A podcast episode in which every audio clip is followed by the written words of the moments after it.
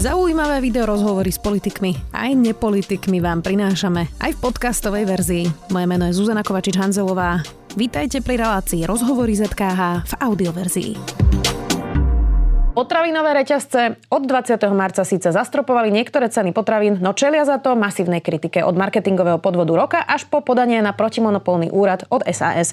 Podľa štatistického úradu potraviny zdrážali o takmer 30% viac už s Martinom Krajčovičom, predsedom Aliancie moderného obchodu. Vítajte. Ďakujem pekne. Dobrý deň. Ďakujeme, že ste prišli. Ja len teda pre záznam vysvetlím, že vaša aliancia zastrešuje Bilu, Kaufland, Lidl, Tesco, Terno aj Metro. Dobre hovorím? Áno, aj DM Drogery Markt. Dobre, tak to sme e, si ujasnili. Richard Sulík hovorí, že ste najprv zdvihli ceny a potom ste tie zdvihnuté ceny zastropovali. Má pravdu? Nemá, priznám sa, že sa čudujem, pretože si pána Sulika vážim ako schopného ekonóma a toto tvrdenie naozaj nemá ani logiku. Pretože my sme nestropovali nejakú akciovú cenu, ale každý individuálne sa rozhodol, mal slobodu, vybral produkty, čo, o čom svedčí naozaj tá skladba, že je rôznorodá v každej obchodnej sieti. A stropovala sa tá najvyššia garantovaná cena. To znamená, nejaký, sa, sa ustanovil nejaký maximálny rámec, ktorý sa neprekročí 3 mesiace.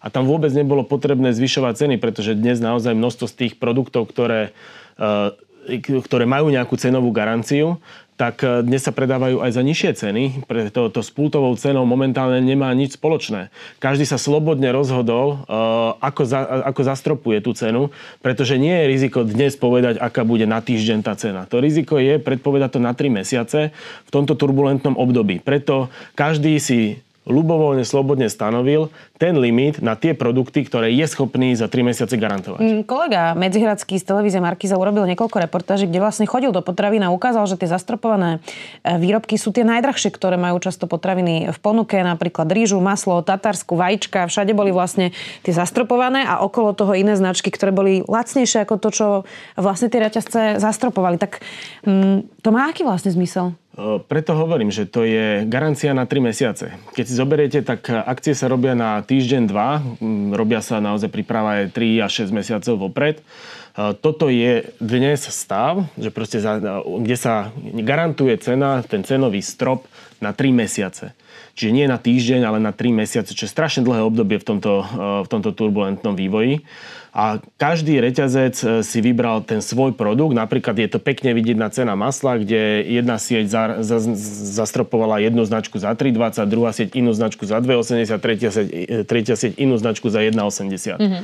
To znamená, že závisí, akú tam má nakupnú cenu a hlavne teda aj o ktorý ide, či to ide o privátnu značku, brandový výrobok, ale tá podstata toho je, že nech sa aj, keď, keď sa bude aj turbulentne trh vyvíjať v niektorých tých komoditách, tak na tento produkt je to maximálna cena. Ale to neznamená, že napríklad ten produkt nebude sa predávať za tie 3 mesiace za menej peňazí, pretože už dnes vidíme napríklad, že niektoré z tých produktov sú v predajnej akcii, to znamená, že je nižšia cena, ako je tá stropovaná. Rovnako napríklad viem, že v prípade banánov to tak bolo a myslím, že ešte nejakého iného produktu, že e, proste, že na tá tá normálna ceníková cena, štandardná cena je nižšia ako tá stropovaná. A to najkrajšie demonstruje to, že my sa rozprávame o maximálne možnej cene. Dobre, ale tie potraviny, ktoré viac kolišu, tie ste nikto nezastropovali. Napríklad bravčové meso, zelenina, ovocie. Tak nie je práve toto ten argument, že to bol marketingový ťah, že pri tých, kde je to neisté, ste sa na to v podstate vykašľali? To nie je o vykašľaní a to, to je úplne logicky zdôvodniteľné, pretože stále hovoríme, že ten trh je turbulentný. My dnes nevieme, čo bude o 3 mesiace a to, že dneska niečo kleslo, tak neznamená, že za 2 mesiace niečo nestupne. Druhá vec, že aj v rámci, keď ste hovorili meso, tak uh-huh. šunky napríklad, ktoré sa odvíjajú od ceny mesa, tak sú tam. Aj rovnako myslím, že aj nejaké ďalšie meké mesové výrobky. Čiže to, to, to nie je úplne tak rovnako, aj niektoré ovocie, zelenina tam je. Ale treba si zase povedať, že máme zákon o neprimeraných podmienkach v obchode s potravinami, ktorý obchodníkom zakazuje predávať potraviny pod kúpnu cenu. To znamená, že keď dodávateľ výrazne zvýši cenu, tak ja nemôžem... Dampovať tú cenu. Vlastne. Dampovať cenu, presne. Dumping je zakázaný. A preto, preto ani pri takýchto turbulentných vývojoch, kde napríklad cena ovocia a zeleniny sa mení na týždennej báze, pretože bolo množstvo reportáží a nie je to tak ďaleko, kedy sa hovorilo o cene napríklad cibule, šalátov, uhoriek a rôznych, ktorí pre neúrodu nielen v Európe, ale aj v Severnej Afrike, v Ázii, je celosvetový nedostatok, čo samozrejme tlačí tú cenu nahor. A to zlepšenie alebo svetlo na konci tunela budeme, vidíme až v oteplení sa, kedy bude nová úroda, ktorá, kde predpokladáme, že by mohla byť lepšia. Tým pádom bude zase dostatok a až následne to potom klesne. Čiže vtedy by to bol marketing, alebo možno by to bol až taký populizmus, keby sme dnes niečo vyhlásili, ale by sme to nesplnili. A teraz každá tá obchodná sieť tam ide so svojím. Niektorí zlacnili tie výrobky a niektoré štandardné a tie dali do cenovej garancie, ktoré budú. Niektorí si stanovili maximálny ten strop, eh, ktorý pre, pre to ide. Ale, ale to ešte neznamená, že ten výrobok nebude lacnejší. Keď to trh dovolí, to bude lacnejší. Rozumiem. No, dobre. Ale napríklad máme extrémne drahé vajcia, dokonca teda z klietkového chovu a to naozaj nevyzerá na žiadnu férovú ponuku, lebo eh, keď som videla všetky tie tabulky s porovnaniami s okolitými krajinami, tak u nás stojí klietkový chov ako napríklad voľný výbeh v Rakúsku. Ako je to možné? Ak predpokladám, že asi vychádzate z tvrdenia občanského združenia Humanný pokrok, tu by som povedal, že tak to nepovažujem za úplnú analýzu, pretože my dnes nevieme napríklad, aká je nákupná cena týchto vajec e, v Rakúsku. Rovnako si treba povedať, že Rakúsko e, už odišlo od e, klietkových vajec v tomto roku definitívne. A tá, tá cenotvorba, nie, nie, obchodné siete sa zaviazali, že v roku 2025 pre, prestávajú e, s chovom klietkových vajec a to sa zaviazali v roku 2017. To je celoeurópska iniciatíva, kde staré členské krajiny bol rok 2023 stanovený. Nové členské krajiny, keďže ten klietkový chov sme tu mali oveľa vo väčšom rozšírený, tak je 2025, aby sa stihlo. Dnes vidíme, že asi sa úplne nestihne.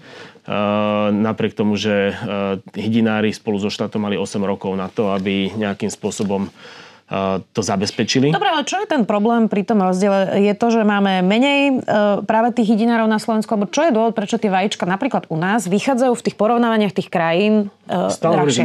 To, to, ide od, to ide celkovo od podpory, pretože vždy musíme vychádzať zo spodu. Ja neviem, aká je v Rakúsku napríklad podpora hydinárov, ktorí chovajú nosnice, aká je nakupná cena tým pádom potom o nich, ako sa tam energie tlmili, ako sa tam vstupy napríklad krmných zmesí tlmili. A to priznám sa, že to, ak hovoríme o komplexnej analýze, tak toto všetko by tam malo byť. Plus, samozrejme, že je tam potom aj obchodná stratégia. A teraz asi nepoviem nič nové, že ten dopyt po cene a tým, že o dva roky aj obchodníci prestávajú predávať e, klietkové chovy, tak e, ja samozrejme, že keď zákazníci, e, zákazníci prešli možno niektorí zase späť z, toho, z tej podstielky alebo voľného výbehu na, na klietkový chov, tak zase potrebujú tiež nejakú, nejaký, nejakú spruhu nejaký impuls aj od toho obchodu, aby neprechádzali, ale zostali na tých udržateľnejších. Preto si môžete napríklad všimnúť, že na Slovensku medzi podstielkou a voľným výbehom nie je veľký cenový rozdiel, aj keď teda v nákladoch je to veľký rozdiel. Keď si zoberieme, ako nie je jednotná marža na vajíčkach. Proste tie marže sú rôzne na každý typ vajca, na ta, každý typ aj, alebo respektíve o závislosti aj od toho, kto je dodávateľ, pretože veľmi to určuje potom aj tá nákladová nákupná cena, ktorú má, alebo či ide o privátnu značku. Nedá sa povedať, ne, nemôžeme robiť takýto cherry picking, lebo to je proste neobjektívne. Tak, to je uhol pohľadu, ale rozumiem, že to hovoríte. Prečo by niekto v inflačnej kríze stropoval ceny vína a piva? Uh, to je dobrá otázka. Teraz som sa vrátil z Retail Summitu v Českej republike. Uh, nemám ešte preto číslo za Slovensko, ale za Čechy už je. Uh, predaj piva, vína a alkoholických nápojov v Českej republike až 75% sa spraví v predajnej akcii. To znamená, že je extrémna senzitivita zákazníka aj na tieto komodity. No práve keby ste to nezastropovali, možno by ľudia menej pili. Hm, to si nemyslím, pretože to také štatistiky akože my nemáme aby sa toto nejak to inak, dalo. Vidíte, to zase VHO hovorí, že ak je alkohol drahší, tak proste prirodzene je menšia spotreba. No, ale, ale prosto, stále, rozumiete, stále vy, ste toto, vy ste sa na tomto dohodli, uh, tie reťazce. Ako výjsť v ústretí spotrebiteľovi v tejto kríze? Prečo tam dávať pivo a víno. Pokiaľ viem, spravil to jeden alebo dvaja obchodníci. Čiže je to Dva. skôr potom otázka na nich, prečo tam dali tieto veci. Vo všeobecnosti sa vychádzalo z bežného nákupného košíka.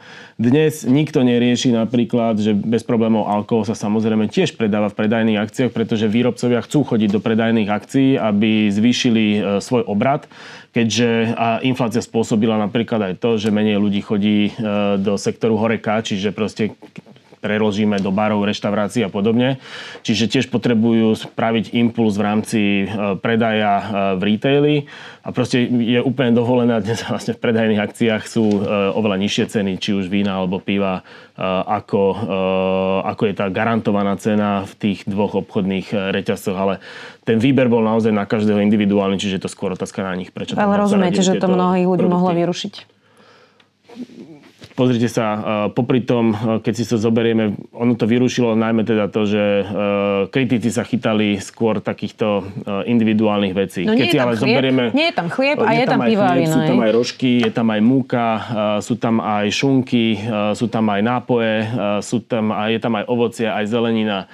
Čiže každý, každý tú skladbu má inú, niekto má 30 produktov, niekto má 50 produktov, niekto má 100 produktov, čiže je to naozaj na každom z nich, ale popri tom samozrejme samozrejme stále sú e, predajné akcie, stále sa tlmí inflácia e, cez e, marže, obchodné marže, rovnako sa rovnako privátne značky, keď si zoberieme, tak naozaj tá cena sa tam snaží spraviť, aby ten pomer ceny kvality bol, bol lepší. Čiže nemôžeme si povedať, že toto je len jedno z riešení. Druhú vec, ktorú sme možno, že toto, toto bolo také vyvrcholenie aj tej komunikácie s ministerstvom pôdohospodárstva, lebo začalo to pred rokom, keď sme podpísali deklaráciu o cenovej stabilite, kde sme dali 13 produktov, ktoré sú aj zhruba ministerstvom, že, že dokáže ich cez rôzne svoje podriadené organizácie aspoň ako tak kontrolovať, či sa to dodržuje. A tam naozaj môžem povedať, že boli, sú to základné potraviny a keď sme ročné vyhodnotenie mali, tak za rok 2022 môžem povedať, že nielen, že sme e, udržali v priemere maržu, aká bola, ale pri 12 produktov z 13 tá marža išla uh, dole uh, naozaj o, v niektorých prípadoch signifikantne. Keď hovoríme napríklad o vajíčkach, tak to bolo minus 5% uh, percentuálnych bodov v priemere. Čiže, čiže následne, keď si zoberieme čísla za rok 2022, nakupné ceny nám rastli tempom 17,5%, E, predajné ceny e, rástli 16,2% v našich sieťach. Nehovoriac o nákladoch, ktoré sme mali za energie, plus 33%, mzdy skoro 12% hore. A to sa nepresúvalo do cien. Čiže obchodníci naozaj tlmili konštantne od začiatku inflácie e, tú samotnú infláciu, alebo teda od energetickej krízy. A pri ročnom vyhodnotení prišiel impuls e, z ministerstva pôdohospodárstva, či nevieme spraviť ešte niečo viac, no, no tak obchodníci sa rozhodli takto. Dobre, minister Vočan vlastne ten výber e, tých potravín chcel od začiatku nechať na reťazcoch, veď takto ste sa teda aj dohodli. Prečo ste nešli cestou, že by ste vybrali všetci 20 základných potravín, alebo 25, za to je jedno, aký počet by sme teraz povedali, ale naozaj takých základných, ktoré ľudia jedia, cestoviny, rýža, zemiaky, e, vajíčka, a teraz by sme mohli po, po chleba, to je jedno. A namiesto 22 pigy čaju, vína, piva, samozrejme trošku hyperbolizujem, um, ste nezastropovali naozaj nejaký základný košik, ktorý, ktorý ľudia, ktorí naozaj sú najviac postihnutí tou inflačnou krízou, by uvítali, pomohlo by im to. Prečo ste išli spolu v tej dohode s ministrom Vlčanom práve touto cestou? No, pretože keby e, štát určil, alebo akomkoľvek by sme sa dohodli, ktoré produkty, tak to je práve to protisúťažné konanie. To je ten kartel, o ktorom dnes e, politici niektorí e, radi hovoria, ale sami nerozumejú, čo to je. Ak by sme vybrali nejaké jednotné potraviny, tak to je protisúťažné konanie. To je v rozpore so zákonom. Vtedy by každému subjektu hrozila pokuta vo výške 10% svojho obratu čo nikto e, príčetný do takéhoto rizika by nešiel samozrejme a preto nebolo možné e, vybrať e, tie potraviny, že teraz niekto vyberie a toto si dobrovoľne zastropujte. To sa proste nedá. Hej? To je protisúťažné konanie. Sme v nejakom priestore, kde platí nejaká legislatíva, sme v európskom priestore, kde platí európska legislatíva, sme v neregulovanom odvetví a štát nemôže takýmto spôsobom regulovať a my sa nemôžeme takýmto spôsobom koordinovať. Uh, už keď to spomínate, tak SAS teda podala podnet na protimonopolný úrad. Zacitujem ich zákony totiž neumožňujú svojvoľné vytváranie podobných dohôd medzi podnikateľmi, ktorí sa týkajú predajných cien a cenotvorby. Naviac sa do do tejto iniciatívy zapojilo aj ministerstvo podohospodárstva, ktoré ju zastrešoval svojim vlastným logom. Podľa nás iniciatíva nie je právne čistá, čo je dôvod, prečo podávame podnet na protimonopolný úrad. Tak mm, nie je to fakt, že ste sa vlastne dohodli? Lebo to sedí asi, nie? To sme sa nedohodli. Keby sme sa dohodli, tak tie produkty sú rovnaké a teraz, keď si to presne zoberieme, keď, keď len z tej produktovej skladby, uh, ako aj nelogické to tvrdenie uh, pána Sulika, keď každý e, obchodník, e, a teda konec koncov to skonštatovala aj Slovenská obchodná inšpekcia, ktorá vykonávala monitoring minulý týždeň, či e, obchodníci dodržiavajú a či neprišlo ku klamaniu spotrebiteľa, tak nedokázali vybrať 15 produktov, ktoré by mali rovnakú skladbu, aby spravili na rovnaké produkty kontrolu.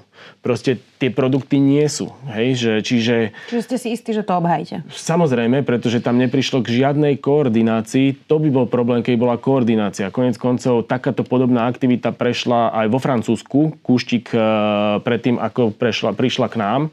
A tam to presne e, takýmto spôsobom predbiehalo. E, obchodníci individuálne sa rozhodli, ministerstvo iba vydalo logo. Ten impuls štát môže dať, že či sa vie niečo s tým spraviť, ale rozhodnutie musí byť individuálne. A toto jednoznačne individuálne rozhodnutie každého bolo. O tom, o tom je množstvo, kto koľko vybral.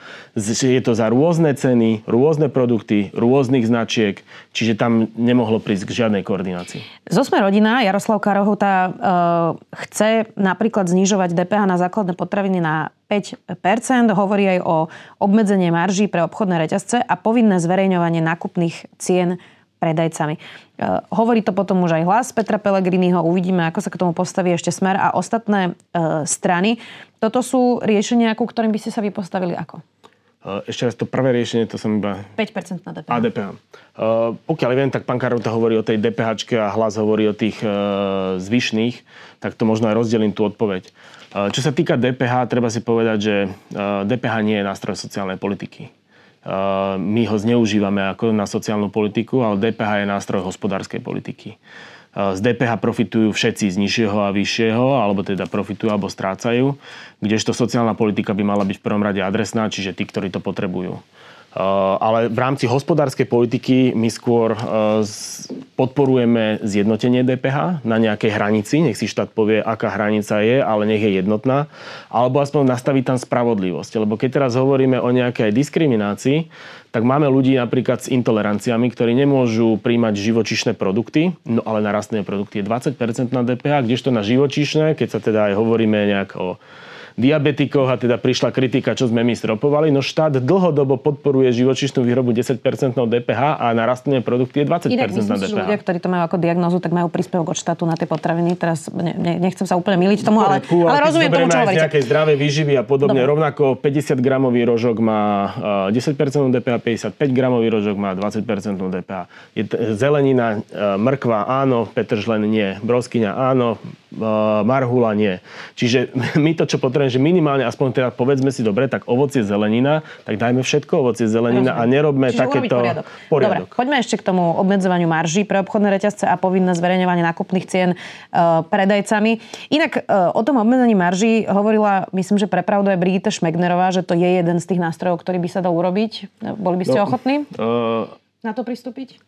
No v žiadnom prípade, pretože to je porušenie práva. Pani Šmegnerová si možno nepamätá úplne vstup do Európskej únie, ale keby si zobrala už rozhodnutia Európskeho súdneho dvora, vo veci napríklad Maďarska, keď e, regulovala minimálnu maržu pre e, mlieko, pretože chcelo obmedziť slovenské mlieko, aby prišlo do Maďarska, tak e, už je rozhodnutie Európskeho súdneho dvora z roku 2021, ktoré hovorí, že akákoľvek takéto obmedzenie marží alebo cenotvorby je v rozpore s európskym právom. Čiže my dnes nemusíme hľadať tie riešenia. Dnes už proste máme odpovede. Čiže toto, toto je veľmi zlá cesta, e, plus regulácia cien to je úplne zlá cesta. To vidíme v Maďarsku, ktoré trpí najvyššou infláciou a myslím si, že dnes aj Viktor Orbán e, bude, bude nadšený, keby Európska komisia čím skôr rozhodla, aby mal nejakú výhovorku, aby to zrušil. Čo Dobre. sa týka zverejňovania marží, lebo to Priznám Povinné sa... zverejňovanie nákupných cien predajcami. E, to navrhuje hlas. No a toto, toto podľa mojej mienky nemôže akože navrhnúť niekto, kto to myslí aj vážne, alebo potom má absolútne uh, nereálnu hospodárskú politiku, lebo by zlikvidoval výrobu. Ak by obchodníci, je to protiprávne samozrejme, my nesmieme vidieť nákupné ceny, pretože keď si vymyslíte teraz, ja neviem, niekto predáva...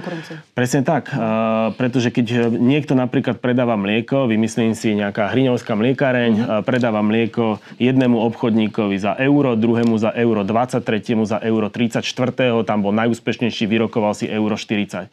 Ako náhle všetci tí vidia, že tomu prvému to predáva za euro, tak prídu za ním, že aj my chceme za euro ináč nekúpime. To znamená, že zlikvidujeme akože obchod ako taký a v tom je, či už to dáme ako zverejňovanie marže, kde potom odhalíme tie nákupné ceny, alebo samotné zverejňovanie nákupných cien je v tomto uh, likvidačné pre výrobcov, to je poprvé.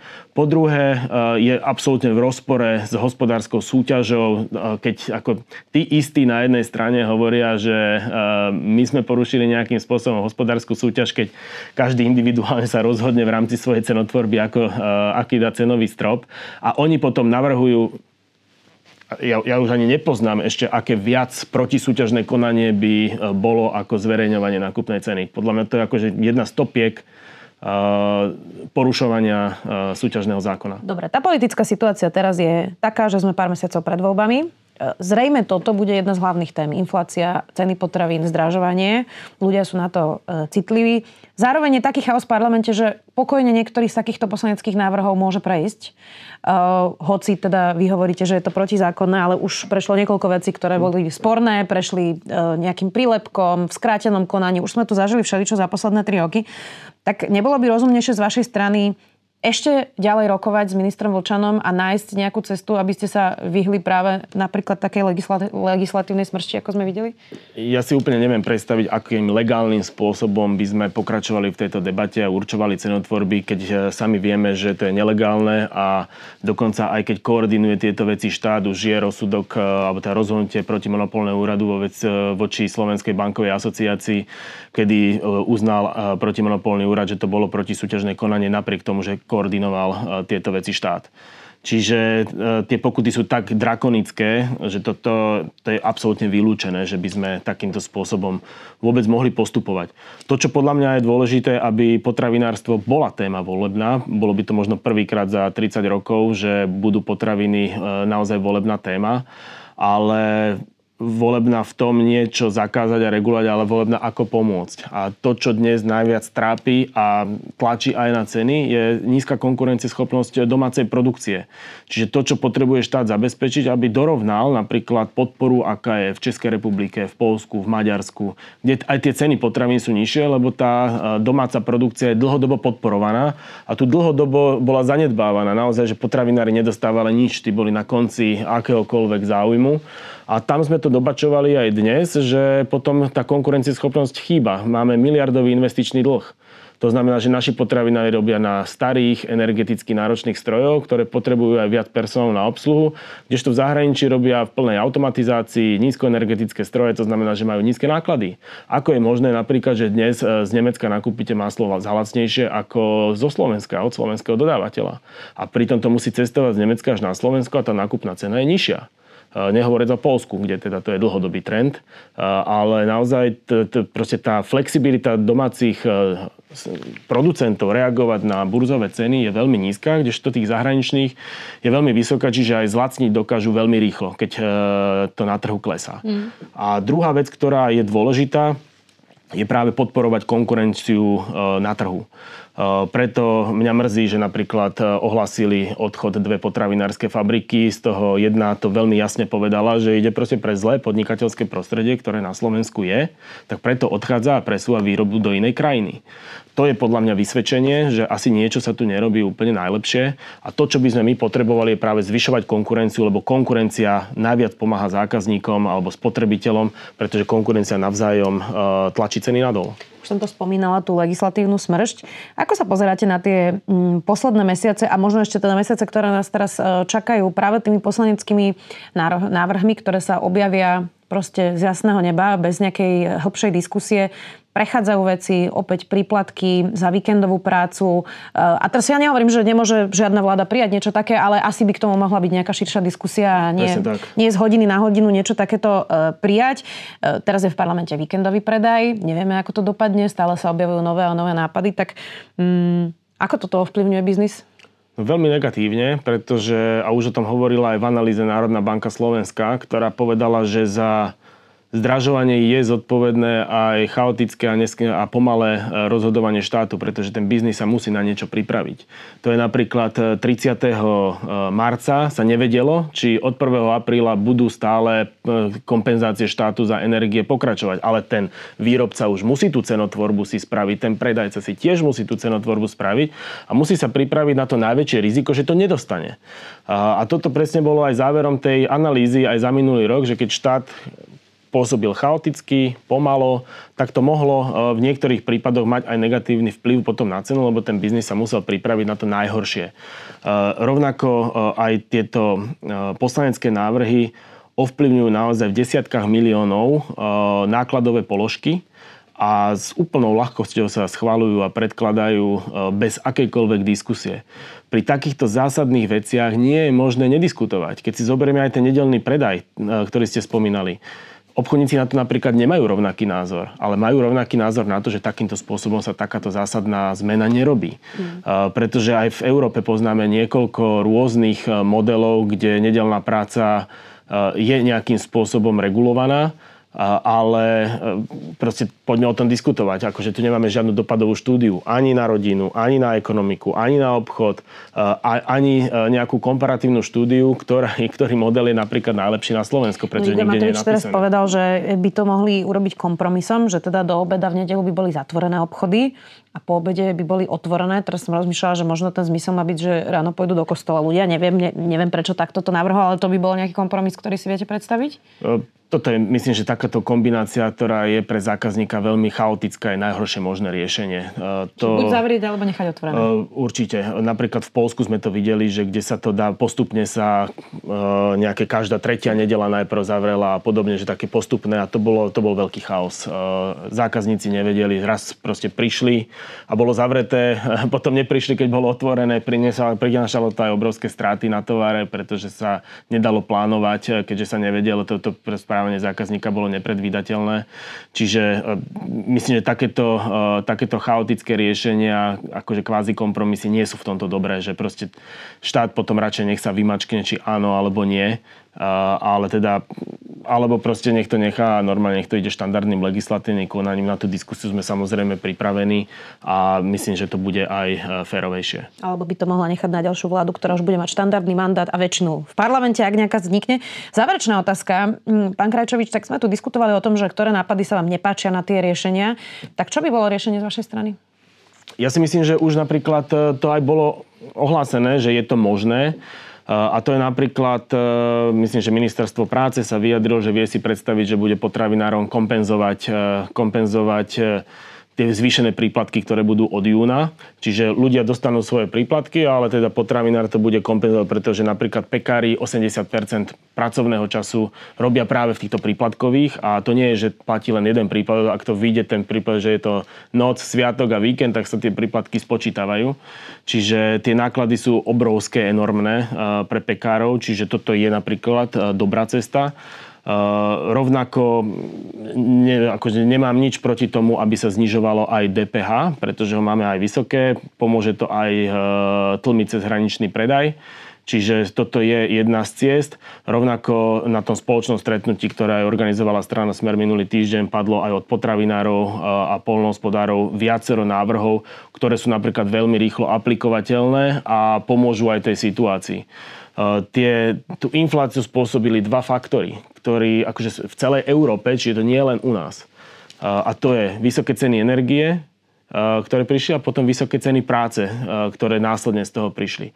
A to sú veci, kde potrebuje výroba potrebuje pomôcť, aby sa zlacnila výroba alebo aby sa nepredražovala tá výroba. A druhá vec, čo by štát mal robiť, tak e, adresne podporovať sociálne slabšie skupiny, aby boli čo najmenej postihované touto vyššou infláciou a tam by mali aj ten, ten, ten fokus zamerať, e, aby pomohli tým najzraniteľnejším ľuďom. Ako si myslíte, že to dopadne? E, necháme sa prekvapiť. Necháme sa prekvapiť. Ďakujem pekne, že ste si našli čas. Martin Kračovič, predseda Aliancie moderného obchodu. Ďakujem. Ďakujem pekne. Počúvali ste podcastovú verziu relácie Rozhovory ZKH. Už tradične nás nájdete na streamovacích službách, vo vašich domácich asistentoch, na Sme.sk, v sekcii Sme video a samozrejme aj na našom YouTube kanáli Denníka Sme. Ďakujeme. Som Eva Frantová a v denníku Sme pre vás každý týždeň pripravujem ekonomický podcast Index, v ktorom sa spoločne s mojimi hostiami a hostkami venujem témam z oblasti makroekonomiky, investovania, biznisu a energetiky. Bližšie rozoberám aj dekarbonizáciu Európskej únie, ktorá do veľkej miery udáva smer súčasných aj budúcich investícií. Podcast Index, ktorý vás prevedie tým najdôležitejším zo sveta ekonomiky, nájdete každý štvrtok vo svojich podcastových aplikáciách, ale aj na webe denníka Sme.